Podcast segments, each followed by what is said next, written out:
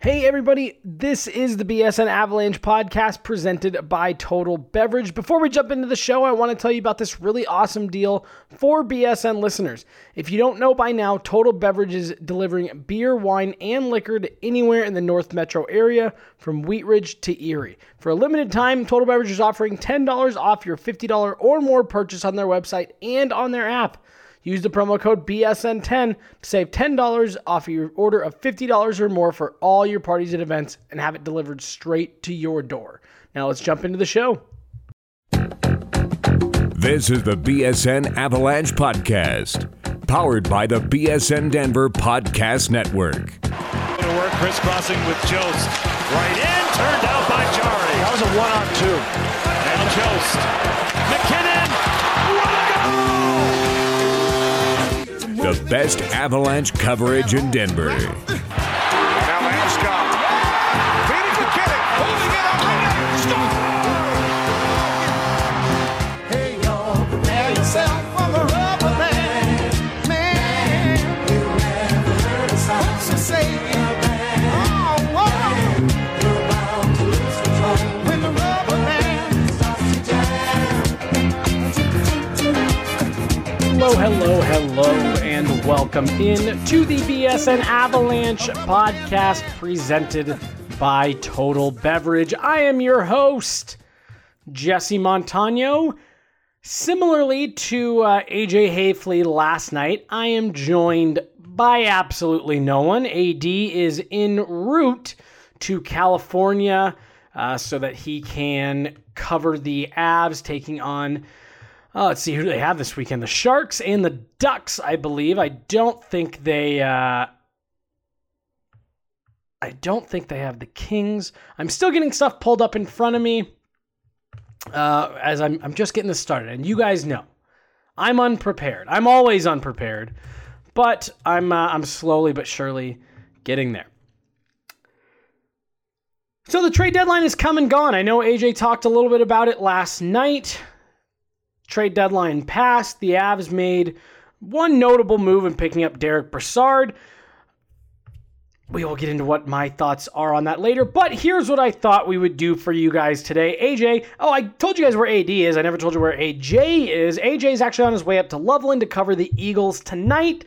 Uh, I know he's going to try to talk to A J Greer, a couple other guys, uh, Avs A G M, Craig Billington. So he's got a he's got a full night, and we didn't uh, we didn't want to make you guys wait. So we wanted to get this up, we wanted to get this posted, and uh, that's what we're doing.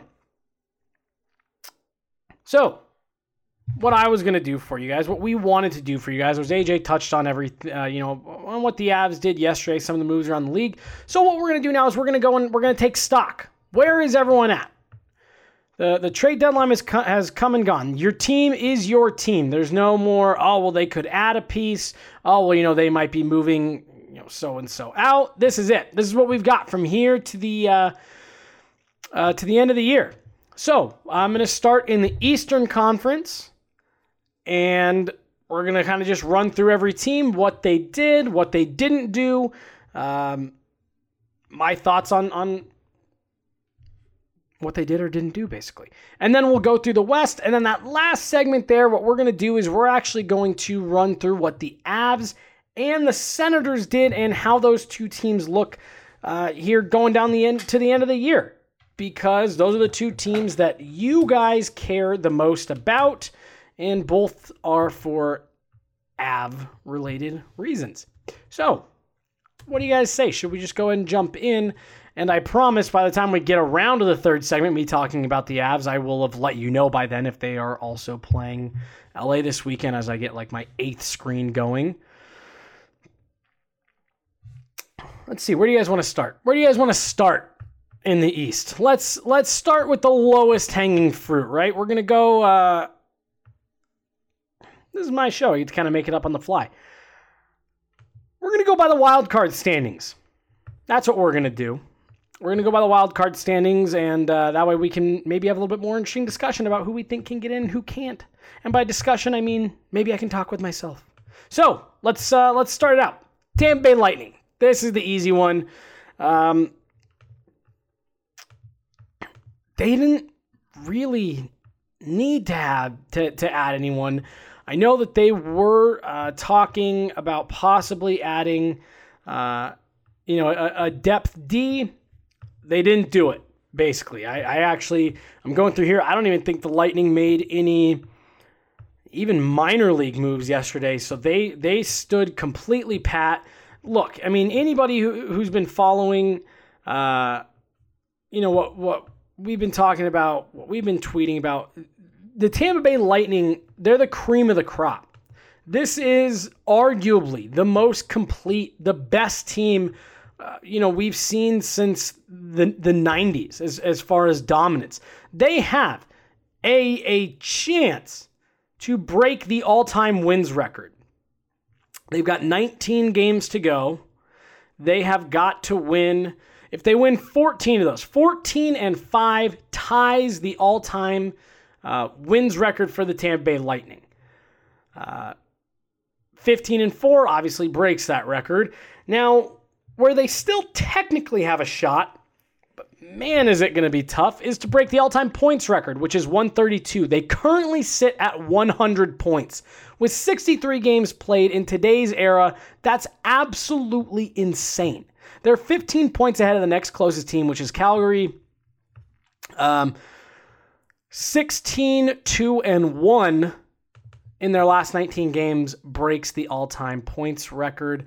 Uh, at this point, I want to see them do it. They don't play the Abs anymore this year. Uh, I think they've got Ottawa at least once. So I, I'd love to see them do it. They didn't need to make any moves. They stood pat, which was uh, which was probably the right call for them if they couldn't get something at the exact price that they wanted. Uh, let's go now to Boston. Boston made their, their big move a couple days ago in acquiring Charlie Coyle. I like that ad for them. Uh, and then they added Marcus Johansson yesterday as well. This is a guy that was rumored the Avs were in on. The price was maybe a little too steep for them. Uh, Boston ended up paying a second this year and a fourth for twenty twenty. Uh, personally, with where the Avs are as a team, I'm happy with what they did instead. Uh, but Marcus Johansson and Charlie Coyle definitely give them a little bit of a boost offensively. You know, this is a team, again, that I could see uh, with with with the moves they made, I could see them going second round. But I just I just don't see this team going toe-to-toe with Tampa Bay. Uh, that's obviously important because they're in the same division. So I, I really do. I think the second round is is kind of it for them. And and even that, the way things stand right now, they'd have to go through Toronto, who let's uh, let's talk about now. Uh, to me, that's a toss-up. If that's if that's your matchup in the first round, it's it's a toss-up. The Leafs, again, they're similar to the uh, to the Bruins. They made their big move before. This was back on January twenty-eighth by acquiring Jake Muzzin. I know the word out there was that they were possibly still looking for a uh, a right-hand D yesterday.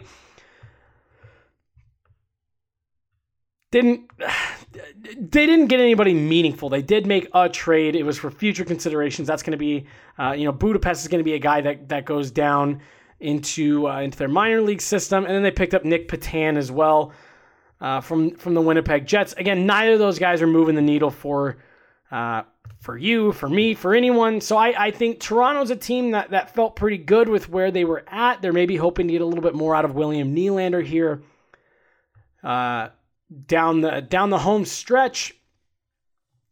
To me, Boston made Uh, The moves to pick up Charlie Coyle and Marcus Johansson to keep pace with the Maple Leafs. And uh, again, just looking at the standings here, uh, it looks like Boston Toronto is probably going to be your matchup. And with the way the teams are currently constructed, uh, I'm probably I, I would probably pick Toronto there to uh, to finally break that curse and, and get past the Boston Bruins. But it all depends on, uh, we'll see what Marcus Johansson and Charlie Coyle do here down the stretch. I'm not that high on Charlie Coyle. It has nothing to do with the fact that he plays for the Wild. I just always thought he was a bit overrated. Uh, nice shootout goal in his first game with the Bruins, though. The New York Islanders, maybe the surprise, not maybe, one hundred percent the surprise of the year in the N H L. Uh, this is a team that was in heavy on Mark Stone. Obviously, they didn't get him. We'll get to that here a little bit later. Uh, but for me, I, I was kind of happy for, for the Islanders that they didn't get him. Now, obviously, Lou Lamoriello is only going to go for it if he thinks his team has a true shot. Um, but for me, it, it really would have been something similar to had the Avs of thirteen fourteen really sold out and, and gone for it at the deadline. The Islanders, there's look, there's the, these teams every year in the N H L. Last year's New Jersey and Colorado. Uh, the year before that, I believe it was Columbus. Uh, you, you know, every year, and, and obviously Vegas last year. Every year you have one of these teams that, that just catches fire out of nowhere. No one expects anything out of it, and they have a great year. But as you're seeing from the Avs this year, success one year doesn't guarantee crap for the next year. So I like that the Islanders were able to stand pat. Hey, you're playing with house money. How many times did we say that last year? Uh, you're playing with house money. Uh, if you're the Islanders, you might as well just, just see what you can do with that current group. Don't give up anything that you're you're going to need to build uh, long term. And, and that's what they would have had to do to get Mark Stone. Now, Mark Stone's a great piece, but then you're kind of putting yourself back in that weird spot where it's like, all right, we got Matthew Barzal, we got Mark Stone. But other than that, we got a bunch of guys who no one really expected much out of this year. Uh, so I liked I liked them just staying where they were at. Washington Capitals, who are currently occupying the second position there in the Metropolitan. Again, this is a this is a weird situation for uh, not necessarily weird, but the Capitals got over that hump last year.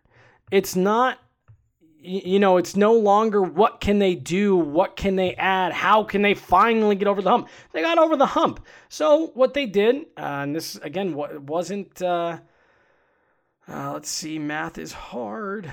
This wasn't yesterday. This was a few days ago. Uh, they uh, they acquired, oh, man, oh, man, I'm, I'm, it's near the end of the day, folks. I'm my brain is moving slow. I can't read and speak at the same time right now. And when I try to speak, I can't get the words out. So I apologize. Uh, they picked up Carl Hagelin. And this has been a guy. I'm gonna I'm actually gonna pull up his page here uh, just to see just how many teams he has has actually been a part of. But here's what I've always loved about Carl Hagelin. Carl Hagelin always seems to be going to a team that's like right there, right on the cusp, and they feel like that's a depth guy that can really put them over the edge. I've actually liked Carl Hagelin for the Avs for the last couple of years in a middle slash bottom six role. He's got the speed, he fits in. He's a guy that, I mean, he's not going to do anything overwhelmingly spectacular from a from a point production standpoint, but look, you're going to get between twenty and thirty points from this guy pretty consistently, and especially in the playoffs, that's a really nice piece um, to to have down your lineup. So I like that ad by the Capitals. It's it's kind of under the radar, uh, and then they also pick up Nick Jensen, then uh, immediately extend him. I believe it was five years. Again, those are those are quality depth ads. You're not giving away the farm uh, to to get either one of them, and I think it makes you a little bit better. Um, and Washington is in a, I mean, they're in a wide open division. You've got the Islanders who are two points ahead of you. You've got Columbus, who we'll talk about here uh, at the end of this segment. I'm going to go ahead and save them. Uh, they're four points behind you. And, you know, past that, you've, uh, you, you know, you've got Pittsburgh at seventy-two. You've got uh, Carolina's in the Atlantic. Uh, you've got Buffalo at sixty-six, so they're gone. So you just, you if you're Buffalo, if you're, Buffalo, if you're Washington, just, I, I like those ads. I think they make you just a little bit better right now my pick for the, the Eastern Conference Finals is obviously going to be Tampa Bay, uh, and then probably Washington or Columbus, just based on, on what they've done here in the last week. I, I, I like those ads for, for Washington. That's a team that's still got a lot of pieces. Uh, carry over from last year. I like that ad. I'm going to skip Columbus. I'm going to finish off this segment with them for obvious reasons, which will then bring us to the Pittsburgh Penguins. Uh, I promise we'll start moving a little bit faster here as we get down to these teams that, that have kind of, you know, sold off or, or kind of folded in for the year. Um, Pittsburgh Penguins, man, I don't know what they were doing last or uh, yesterday. Uh, they pick up Eric Goodbranson. They say they're going to play him with Jack Johnson. Yikes, man. Uh, and they also pick up Chris Weidman as well from the Florida Panthers. Uh, to me, those were moves that that you've seen the Avs make in the past. Uh, bargain bin guys. Uh, now, obviously, there's probably a bunch of you in your car right now are saying, oh, or what the Avs did with Derek Brassard. Sure, fine, whatever. Um But that was an interesting ad for me, uh, for the Penguins. That, to me, those were a couple moves that were that were kind of um, Detroit playoff streak-esque, where it's, hey, right now we're on the outside looking in. What can we do that just makes us just, just marginally better than the Carolina Hurricanes? And honestly, I don't know if they did it. Those were two kind of... Um, Hail Marys with your eyes closed. You know, you're just trying to see if you can get anything uh, to help you out. I don't know if the Penguins make make the push this year. It's going to be close. Um, I skipped right over our wildcard teams. Montreal. Again, to me, this is a team that's overachieving a little bit. Uh, to me, this is... Um, this year's New Jersey Devils, where, hey, they might get in, but I don't see them making much noise. I think if they pull, you know, Washington, Columbus, if they pull Tampa, uh, I think it's going to be pretty short for them. Uh, and, and as such, again, give them full marks the same way that, that, that you give Islanders full marks. They didn't go out and make a, a bunch of crazy moves and sell off a bunch of futures and a bunch of, uh, a bunch of stuff like that. They made a couple moves earlier in the month, uh, picking up some fringe guys. Uh, I I like that decision. Any team that that is uh, that knows where they are, where they truly are, uh, I'm all in favor. Carolina Hurricanes, man, how bad do you want to see them get in? Just because that has been a really well-constructed team for a long time that just hasn't had the goaltending. Uh, they pick up Thomas Yurko yesterday. Again, a, a fringe depth ad, um, if you even want to call it that. Um, that's fine. They, you know, again, ad around the fringes. The, the word is they tested the goalie market, couldn't find something they liked, uh, be it the price or the player. And so they just said, we'll we'll go with it and we'll we'll attack that in the summer. There's going to be a, a couple free agent goaltenders that hit the market this summer. Uh, Buffalo, again, a couple of minor moves. I think they are far enough out of it that they uh, you don't want to sell off. You're not rebuilding if you're if you're Buffalo. Uh, but the one move that they did make, as I'm trying to find what the return on it was. Uh, so, uh, I shouldn't say the one move they made. The day before the deadline, they acquired Brandon Montour, who we, we talked about this trade on the podcast already. That's a really nice uh, pickup for them. But again, that's a that's a long-term piece right there. That's not a rental. That's them saying, hey, this is a guy that's going to be useful to us now and in the future. You're six points back. I don't know if you can make up that ground, especially against a a... a hungry Pittsburgh team to, to just get in, a hungry Carolina team to finally make it. Uh, and then, you know, with all the success that Toronto has had and all the coverage they've had, Montreal, you know, is motivated to get in too. So I don't know if Buffalo can do it, But I like that pick of a Montour. Montour is a great defenseman. That's going to help them out now and in the long term. Only other thing they did yesterday was they dumped off Nathan Bellieu for a sixth round pick to the Winnipeg Jets. Um, so a, a pretty stand pat kind of day for the Sabres. The Flyers obviously made the big trade with the Nashville Predators, acquiring Ryan Hartman, and I believe it was a fourth round pick in exchange for Wayne Simmons. Um, and, and obviously we'll talk about Nashville uh, from the other side of it. This was a move. Yes, it was a conditional fourth round uh, pick in twenty twenty and Ryan Hartman coming back to the Flyers in exchange for Wayne Simmons. Um, for the Flyers, it was a move that you had to make, and um, good on them for making it. They, they had one thing they had to get done, and they did just that. The Florida Panthers, they are clearing the decks, man. They know that they have a great shot to land Sergei Bobrovsky and Artemi Panarin, and it looks like they are clearing the the um, uh, clearing players out to to make some cap space. So they that's what they've been up to for the last handful of days. Obviously, they made the trade with the Avs for Derek Brassard, um, which again we will talk about in the third segment from the Avs point of view. But you gotta like um, what you're seeing from uh, from Florida there. They they have. They have their eyes on the prize, and they're going to fully, fully go for it here.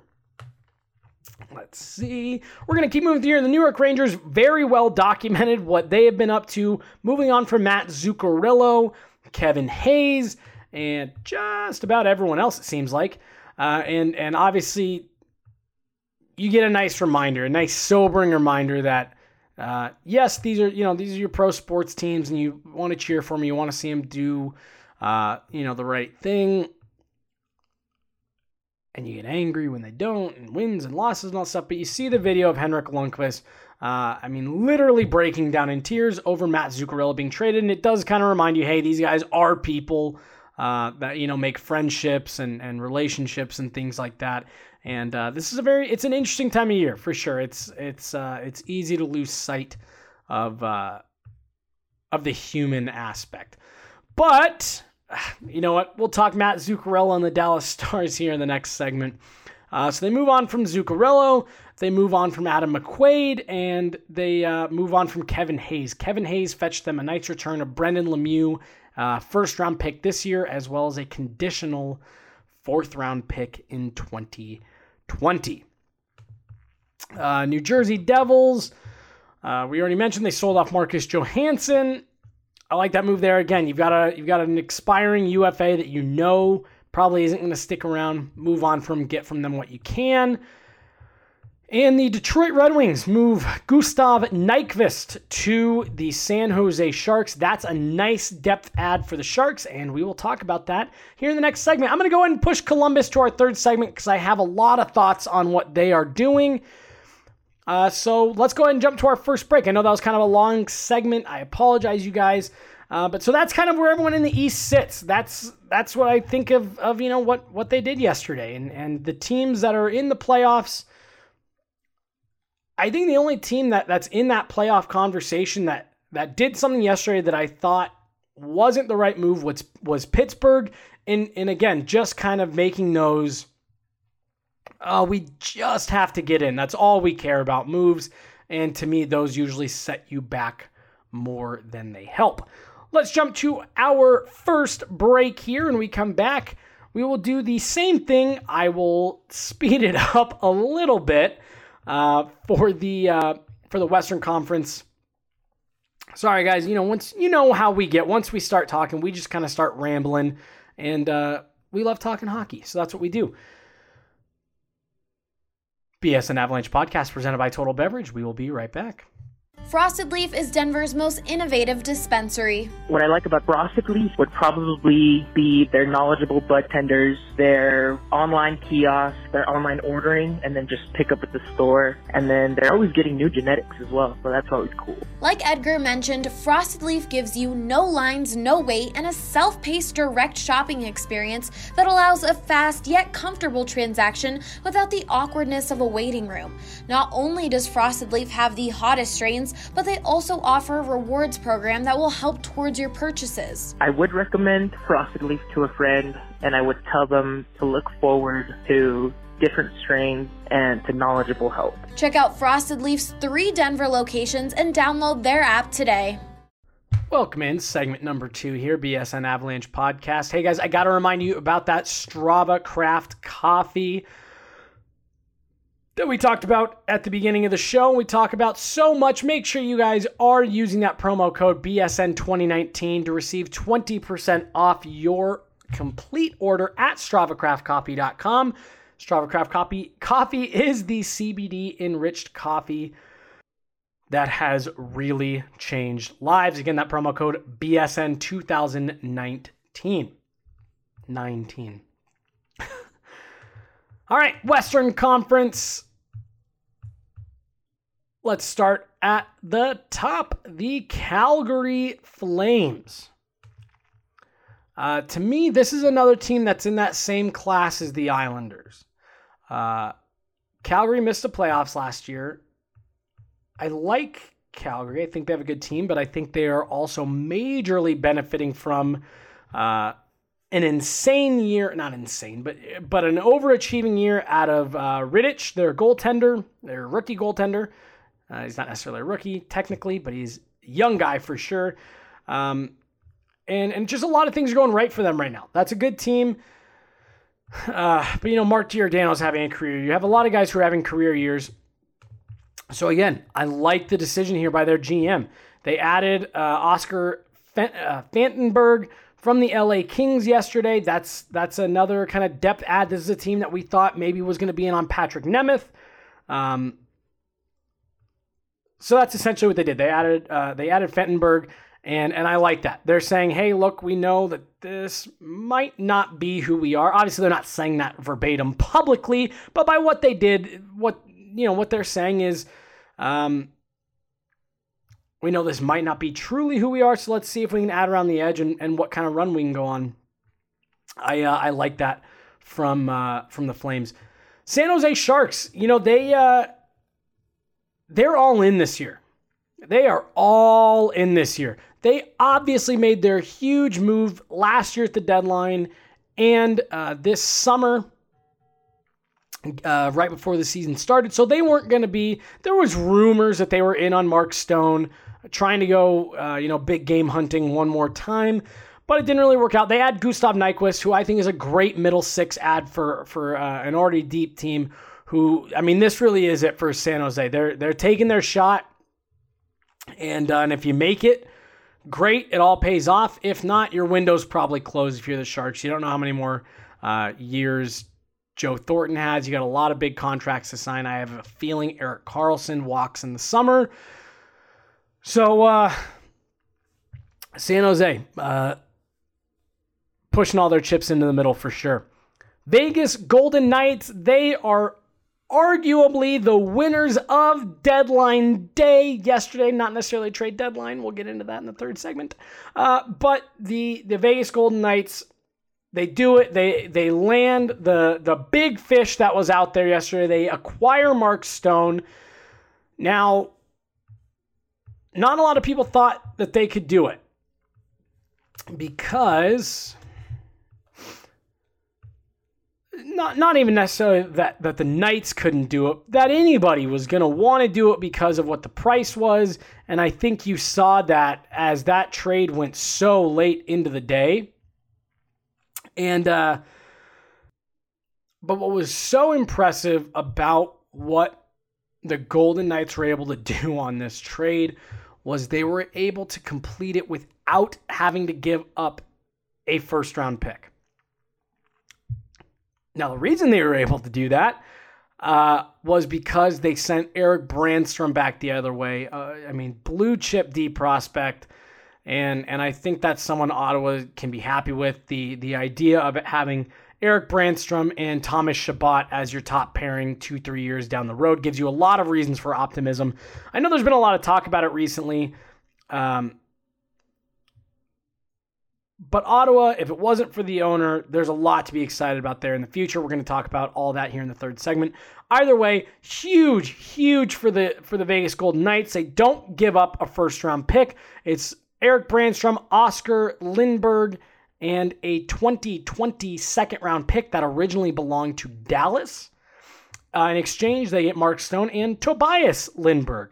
So, huge win yesterday for the Golden Knights. They tried to do something like this last year, uh, and when they tried to acquire uh, Eric Carlson, didn't work out. You go and you look at what the Golden Knights' top six looks like now. You know, you've got Jonathan Marchessault, who everyone always knew was a good player, and we knew that was a great pickup for the Knights when they made it. Uh, William Karlsson obviously had a, his his huge year last year and is still having a a much better season than I thought he was going to this year. I'll be completely honest. I thought he was someone who's going to take a huge step back into that uh, ten to fifteen goal range uh, for the year. Now, granted, he's not a ton beyond that.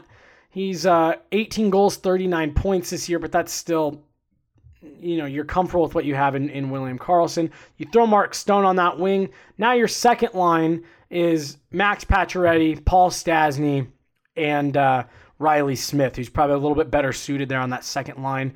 To me, that is a that's not a second line you'd expect for a second-year expansion team. That's a uh, that's a veteran top six right there that I think uh, really has a chance to make some noise uh, again. Uh, I, I think if they pull. Um, I think if they pull Calgary, I'm taking Vegas all day long. If they pull San Jose, I think that's a seven-game series. That's a total coin flip. Uh, I like what Vegas, I love what Vegas did yesterday. On to the Central. Nashville Predators, they acquire Wayne Simmons. To me, this was a we got to keep up with the Jets move. Uh, the Jets and the Predators, I think it's safe to say both have disappointed a bit this year. To me, Nashville, though, we talked about it last week uh, when the Avs beat up, beat them up at home. This is a team that is made up of Carl Soderbergs. It's just it's just Carl Soderberg copy and paste uh, all over the lineup. What I mean by that is obviously. The, you know, someone like Philip Forsberg, much more skilled than a Carl Soderberg. Uh, you know, Ryan Johansson, different skills. I get that. I'm not saying they have everyone that, but but that's their talent level, in my opinion. They are. It's just a roster littered with with guys that are anywhere from thirty-point guys to sixty-point guys. Um, to me, that is. That's an extremely tough team to beat in the regular season. Um, but I think part of the reason why you haven't seen them have any postseason success, and even when they got to that Stanley Cup final, you never really felt like they were in it, um, is because they they just they they can't stand toe to toe with uh, with any teams that have elite talent at the top. Anybody that's got a, a true top line that can really just take it to the other team, Nashville's always going to struggle with. You know, Nashville was picked. There, there were people last year that were saying, oh, can I take Nashville in three over Colorado, blah, blah, blah, blah, blah. They had a hell of a time with the Avs last year, and you're not going to convince me otherwise. It's because of the fact that over a seven-game series, they just can't hang with top-end talent. And with all due respect to uh, Wayne Simmons, he he's not going to do that either. Uh, again, when it comes right down to it, Wayne Simmons isn't a, a top-end elite guy. This is still a team that will obviously, obviously get into the playoffs. But I will say this. If they... If they don't pull a wild card team, you know, honestly, I, I, I think Nashville is kind of my sleeper to uh, to go out in the first round. Uh, I, I, I think without uh, without adding a big gun yesterday, uh, they again, this is another team that was in on Mark Stone. Without doing that, to me, this is just another team that uh, is going to have a hard time keeping pace. They're going to have a hard time keeping pace if they if they don't have that top-end talent. They also add Mikhail Granlund, which, sure, there's some skill there, um, but there's a reason Minnesota was willing to move on from uh, from Mikhail Granlund. Nashville doesn't... They don't scare me in the playoffs, I'll put it that way. They they can out-depth you for sure, um, but you've got to be able to trade blows with, with those top-end, uh, you know, talented teams. You pit them against a San Jose. Uh, I, I just don't think that they have the firepower to match. Uh, you can argue Vegas now uh, after yesterday, uh, especially with the way that they play such up-tempo hockey. I just think Nashville has a hard time competing with the top-end guys. So Wayne Simmons, while it's a nice ad, doesn't move the needle much for me. Uh, Winnipeg Jets. Winnipeg Jets. Man, oh man, this is another team that you could tell tried to go all in yesterday. They made a total of six trades. And, uh, meh. They had Matt Hendricks. That's that's a response to uh, the Predators getting, you know, a Brian Boyle. They're going to try to, you know, play that heavy, heavy hockey. They pick up Kevin Hayes, which is obviously the big one. That gives them a little, uh, a little bit more depth down the middle. Myself, personally, I wouldn't have paid their price uh, that it took to get Kevin Hayes, but that does definitely give them a little bit more uh, stability down the middle. With uh, with some of the guys you got on that team, I uh, I like that. I think that's that's a, a move where you can say, hey, we can go for it. We've got Scheifele, uh, we've got Ehlers, you've got Blake Wheeler having a, a career year. Uh, you add Kevin Hayes to that. Obviously, Patrick Laine having a having a down year to say the least. Um, there's a lot that you like there. Jacob Trouba, Tyler Myers, uh, Dustin Byfuglien, obviously, Connor Hellebuck. I think that's a nice add that that just makes them a little bit more competitive in a league where you have to have centers. Uh, I like that move for the Jets. Saint Louis Blues. The Saint Louis Blues, huh? Um, wow, this is another team that that you would have thought would be selling like crazy just a month ago. Uh, but instead they add Michael Delzato. Again, I think this is, I think you're finally starting to see G Ms be realistic with themselves with where their teams are. Saint Louis missed the playoffs last year. Uh, sure, they add Ryan O'Reilly. That's a nice add. He's had a career year. Um, but you have to know, if you're the Saint Louis Blues, hey, look, we we just rode a twelve-game win streak back into this conversation.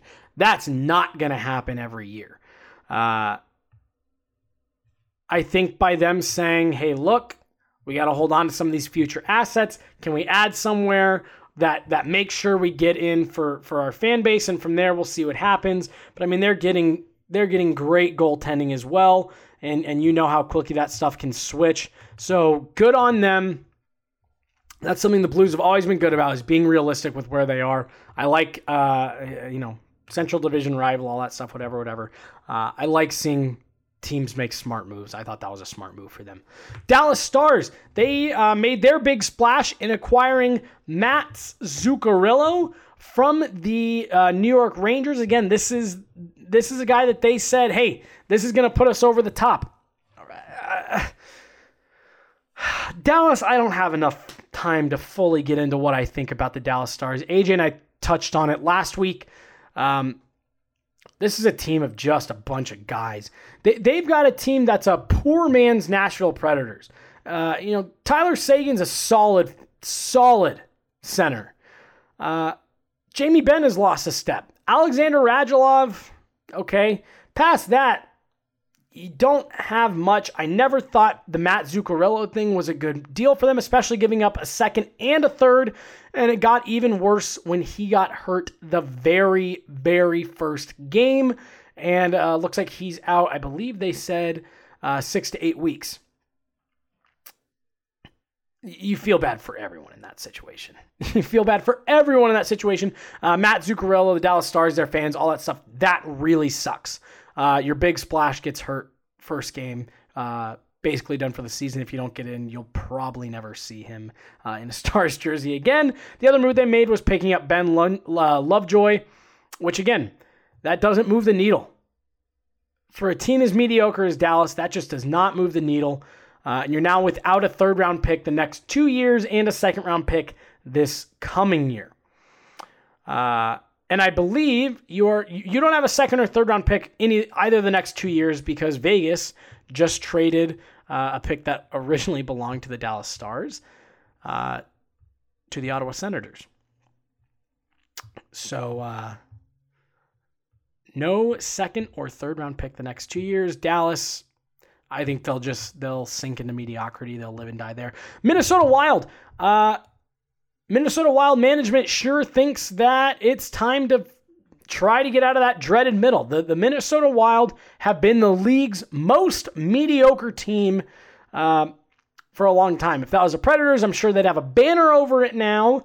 Uh, but the Minnesota Wild have, have been just good enough to get in every year for the last several and they'll catch someone off guard and go to the second round every now and then, but you never feel a threat from them.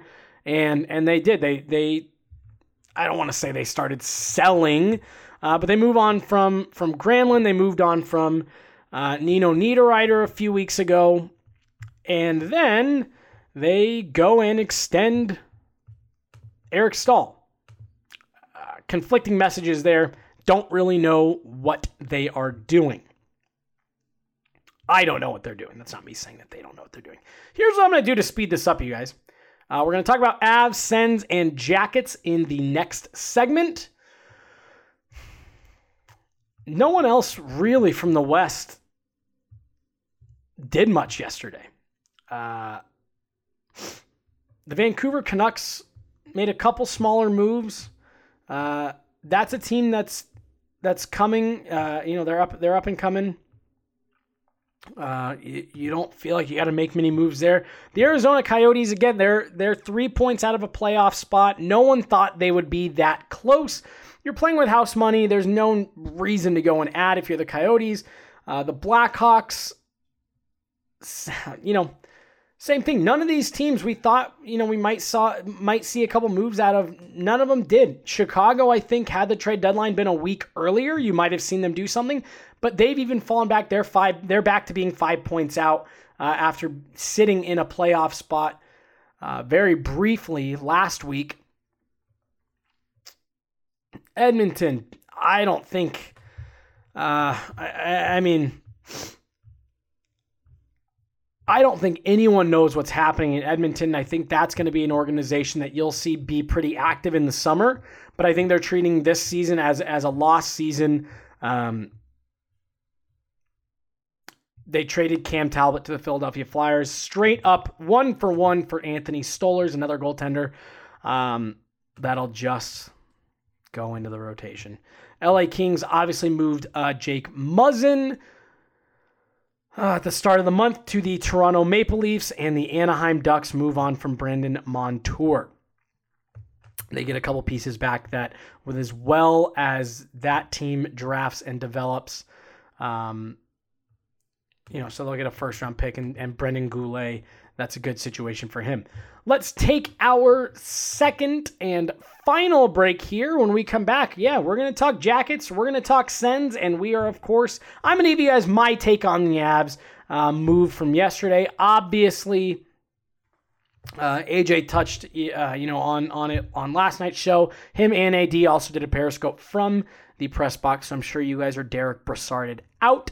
So we'll talk about it just briefly, and then... Uh, What the other two teams that, uh, I guess Columbus doesn't necessarily mean anything for the Avs, but they, I think, easily win the award for most intriguing team at the deadline. So we'll talk about all of that, you guys. B S N Avalanche podcast presented by Total Beverage. We will be right back. If you're living in Colorado and you are craving some good old Southern barbecue, be sure to give Moe's Original Barbecue a try. My favorite thing about Moe's Original Barbecue is we are a Southern soul food revival. We make everything from scratch daily, house-made smoked meats, and customer service to the next level. That was Robbie Peoples, one of the managers over at Moe's Original Barbecue. And like he mentioned, they have incredible food, awesome customer service, and I think my favorite part is how cool the environment is in both of their locations. We have live music at Moe's at our South location, thirty-two ninety-five South Broadway, which is a full P A system, ticket sales. Uh, we have national bands. We have local bands. If you're a local band interested in playing, feel free to contact us at moes denver dot com. We would love to have you come down and play for a big old party at Moe's Original Barbecue. Not only do they have live music, but they also have a bowling alley and a dozen T Vs with all of your favorite games on. They have two locations, one in downtown Denver off Broadway and sixth, and of course the other one that Robbie mentioned in Inglewood. I would recommend some Moe's to someone because we cater to all needs, a family-friendly atmosphere. We have Colorado beers on tap, all the games on the T Vs. It will blow your mind with amazing barbecue. Third and final segment, B S N Avalanche podcast presented by Total Beverage. I am your host, Jesse Montano. We are, uh, we're, what, twenty-seven hours past the trade deadline at the time that I'm recording this. And, uh, I've run through twenty-eight teams, what they did yesterday or leading up to yesterday, and, and what I think about it and, and why I think that about it. But now we're down to three teams. The Colorado Avalanche, the Ottawa Senators, and the Columbus Blue Jackets. Uh, how should I do this? How should do I want to talk? Let's talk the Avs at first. I just want to get this out there because you guys haven't been able to hear from me yet on what I think of Derek Brassard. Uh, this initially was yet another trade that a lot of people reacted to and said, oh, here's the Avs again. Buying out of the bargain bin. Why would you waste that pick? Blah, blah, blah, blah, blah. Here's why I like it. For the same reasons that I like what Calgary did and I like what the Islanders did, uh, I like that the Avs said, here's a guy that is a U F A, has been a, a very effective player in the past uh, for, for multiple organizations. He's gone to the Stanley Cup Finals. He's won a Stanley Cup. Um, he's had a down year. But we can add him on the cheap, and it's a move that makes your group better. Now, does that move make the Avs a Stanley Cup contender this year? Absolutely not. Absolutely not. But what it does do is it, it rewards your guys for saying, hey, look, you were in it. You went through a bit of a slump. You've gotten back in it. You have a chance to get in. Here's a, we have two third round picks this year. I'm willing to sacrifice next year's to give you guys a shot in the arm. And and again, this is a guy in in Derek Brassard. He's thirty-one. His contract is too expensive. All that stuff. Here's the good news. He's off he's off your books in just a couple of months. You don't have to bring him back. And if you don't bring him back, you get a pick in the process. The, to me, I didn't see a lose here for the Avs. Uh, scores a goal immediately last night. There's a twenty-point guy on the year. Uh, if you can get five to ten more points out of him in this regular season, and you get into the playoffs and he chips in here and there and he helps make it interesting. To me, that's that's worth it for the price that they paid. Uh, it's worth it for the same reasons a team we're going to talk about here in just a minute, the Columbus Blue Jackets. For the same reason, all the stuff that they did is worth it, obviously on a much bigger scale. To me, a twenty twenty third-round pick makes your team a, a, a little bit better, and it gives your guys a shot in the arm to say, hey, we brought in reinforcements for you. We gave you a little bit of help. Now go get in. If, if and when Colin Wilson comes back from injury, it pushes Gabe Bourque out of the lineup, and you can have your guys like A J Greer and Andrew Agazino playing big minutes in the A H L. Now, my one thing is I wouldn't have sent down A J Greer. Uh, I, I would have kept A J Greer with the team, and I thought you were starting to get some of his best hockey of his career out of him. And uh, I thought that would have been a nice reward for him to have him help you go on a uh, a playoff run. A J is going to try to get to the bottom of that tonight as to why he was sent down, if there's any plans to call him back up. But uh, for me, adding a guy like Brassard moves someone out of the lineup who he is better than. He's better than Andrew Agazino. Uh, he's better than Sheldon Dry. He's better than Gabe Bourque. Adding a guy like that, once you get back to full health, Uh, it allows you to move some of those guys out of the lineup. For the cost of next year's third-round pick, I don't have a problem with it. You just, and, and it's true, obviously, regardless of what they do with the rest of their picks, um, but you've got a nail on them this year. Two first-round picks. One's, at this point of the year, more than likely going to be a top five. Uh, then you're going to have your own. You're going to have your own second-round pick, and then you're going to be picking right at the top of the third round uh, with, with Ottawa's uh, third-round pick. So you got to nail those. And uh, if you nail those, the third-round pick from next year doesn't hurt you too much. I like the move uh, for the Avs. Ottawa Senators. Well, we talked about it at the beginning of the year. We said, hey, look, this is a team that's got some dangerous guys. They've got some guys that are playing for contracts, and and they've they've got some guys with that have nothing to lose. This could be a dangerous, this could be a scary team, and they were for a little. And and we also put the caveat on that that said, if they do sell off all their guys, all bets are off. Well, they sold off everyone. Uh, here in the last week, uh, they moved on from Matt Duchene. They moved on from Ryan Dzingel. They moved on from Mark Stone. It briefly looked like they were going to be moving on from Mikhail Bodker as well. Mikhail Bodker as well, however you want to pronounce his name. Um, so, I mean, they're they're down to it, man. I mean, they've got... Uh, They've got very little left. I'm pulling up just so I can get you the accurate statistical uh, numbers here. I mean, I mean, the last time I looked, their leading goal scorer had fourteen goals on the year after yesterday. Uh, so imagine your best forward being J T Compher, your best forward. That's the boat the Ottawa Senators are in right now. Obviously, why does that matter for the Avs? Well, they are currently sitting, I'll readjust my view here on my league standings. They are currently four points back of the next closest team.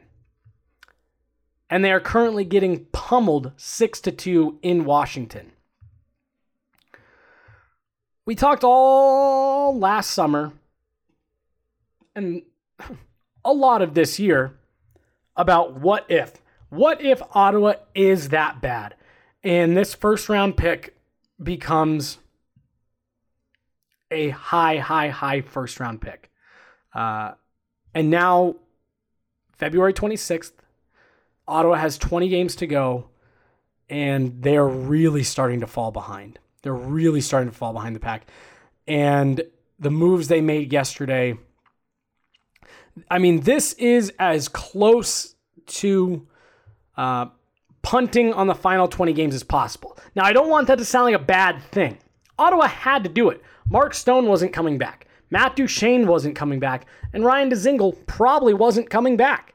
Um, from what it sounds like, they made their uh, their last-ditch effort to sign Mark Stone, and he said, sorry, it's just, we just can't meet in the middle there. It's not going to work. And uh, they moved on. So they're, they're, I mean, their best, their best players are gone.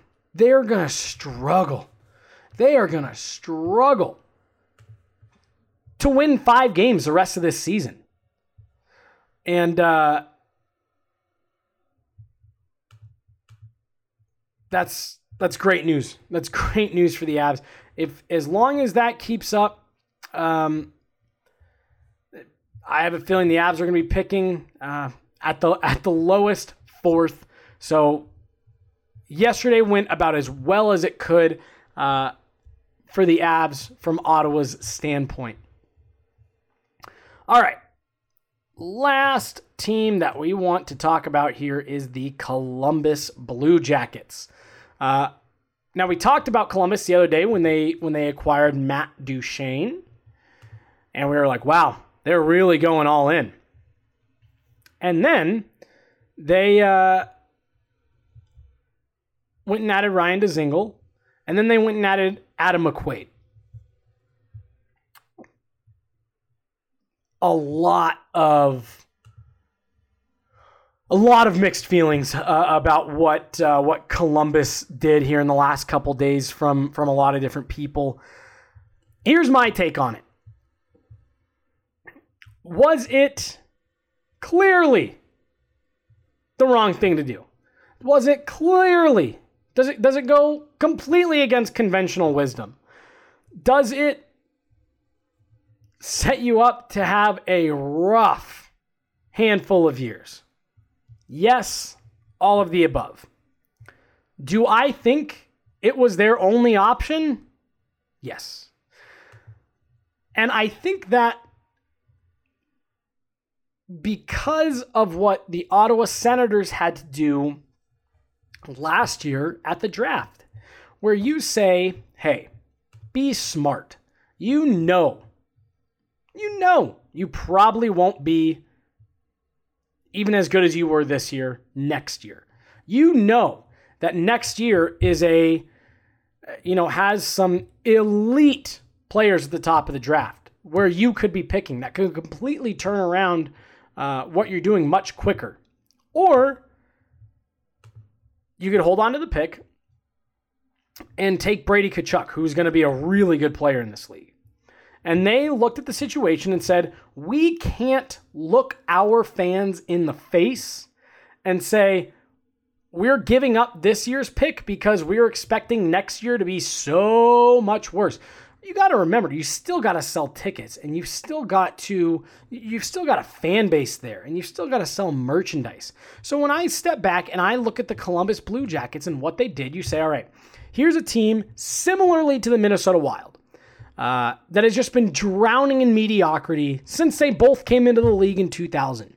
Uh, the only difference is Minnesota has seen marginal playoff success. Columbus has never seen the outside of the first round. Now, that comes with a little bit of an asterisk, because I believe it's each of the last three years they have lost to the eventual Stanley Cup champion. So they're also just in a in a division where they're pulling a really tough draw in that first round.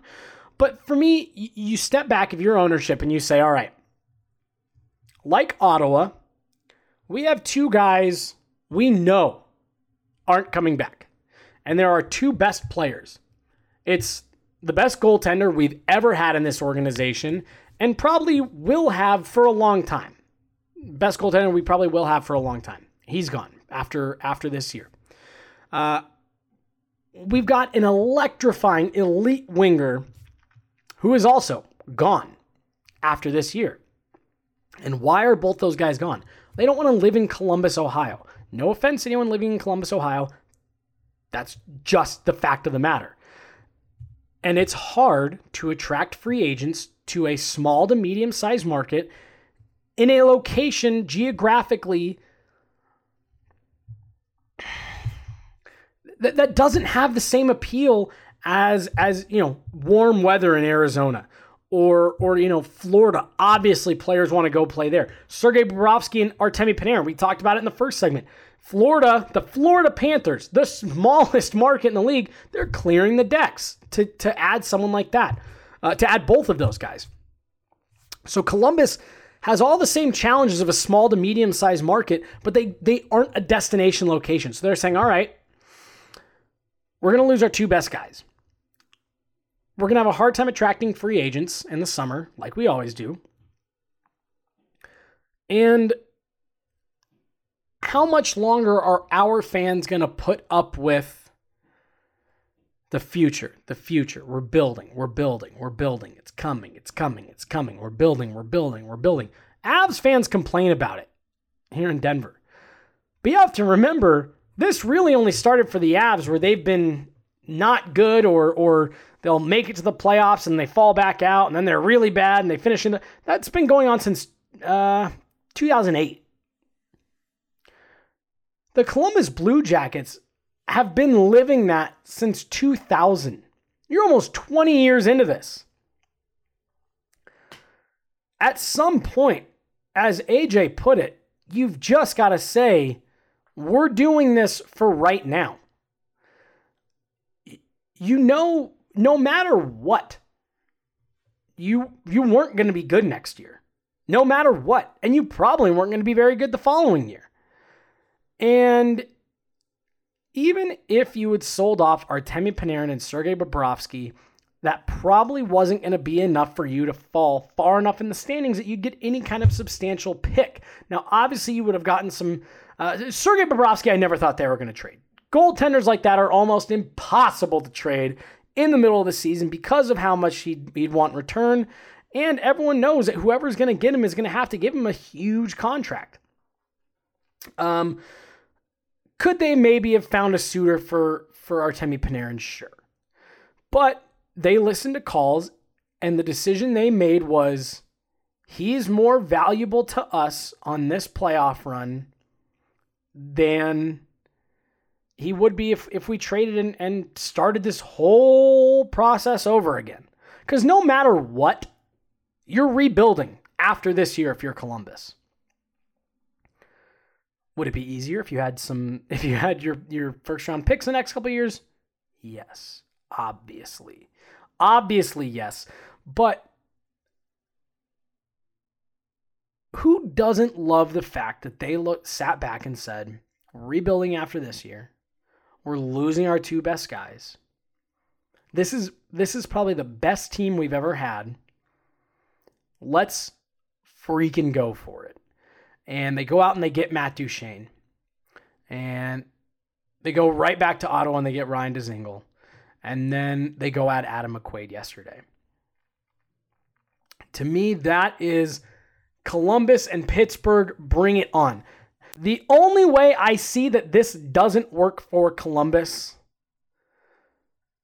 is if they go out and, and like lose in five in the first round or something, which I don't see happening. But that's the only way I see this being a disaster. And even then, if you're their fans, yes, are the next handful of years going to suck? Absolutely. But wouldn't you feel it feel better if you knew that the organization gave a crap about you and said, we're going to sell out and and we're going to call San Jose and we're going to push all of our chips into the middle of the table and... And hopefully you can enjoy that and, and come along on the ride with us. I I love it. I think what Columbus is doing is exactly what the N H L needs more of. I actually, uh, I just upgraded my, uh, I, I I paid for the last couple months here of Center Ice. It was like fifty bucks or something like that on on uh, on my T V. So I could follow the Blue Jackets and obviously so I could follow the Senators. Um, Just because I think I think the Blue Jackets are going to be a fun team, man. Here till the end of the season, I think the Blue Jackets are going to be a fun team, and that's something there's not nearly enough of the, in the uh, in the N H L is fun, and uh, I really like that. I think them selling out, adding Dzingel, adding McQuaid, adding Duchene to Panarin to Bobrovsky uh, is great. You know none of them are coming back. Maybe you throw, uh, you know, I, I mean, Ryan Dzingel went to Ohio State, so maybe he sticks around because uh, he likes the area. Maybe you give him some nice money uh, for him to stay. Uh, but I think for, for Duchesne to stick around, it'd have to be a substantial cash offer, which who knows? Maybe they do it, and, and maybe he likes it just enough. Um, but uh, odds are he walks, Panarin walks, and Bobrovsky walks. And you got to start all over, but I, I think in the meantime, you'll give your fans a fun uh, a fun ride through the playoffs. Well, guys, I have rambled on for long enough. My mouth is dry, um, so I'm going to go ahead and get out of here. A J and I will uh, will have a show for you guys tomorrow. It should be uh, a, a breakdown of the Abs and Canucks, and then we are expecting uh, A D, even though he's on the road. He is a dedicated Uh, member of the media, so he should have a show to you on Friday. I have heard who he's um, been trying to get as the guest, but it is not set in stone, so I am not going to say anything on here. So look forward to that. Thank you guys so much for listening. As always, uh, we really do appreciate it, especially when it's just us on here. So I know sometimes it's hard to listen to the same person talk for over an hour. Uh, but hopefully it, uh, hopefully these are still just as enjoyable for you guys. So thank you very much for listening. For nobody else other than myself, I'm Jesse Montano. Thank you guys all so much for listening.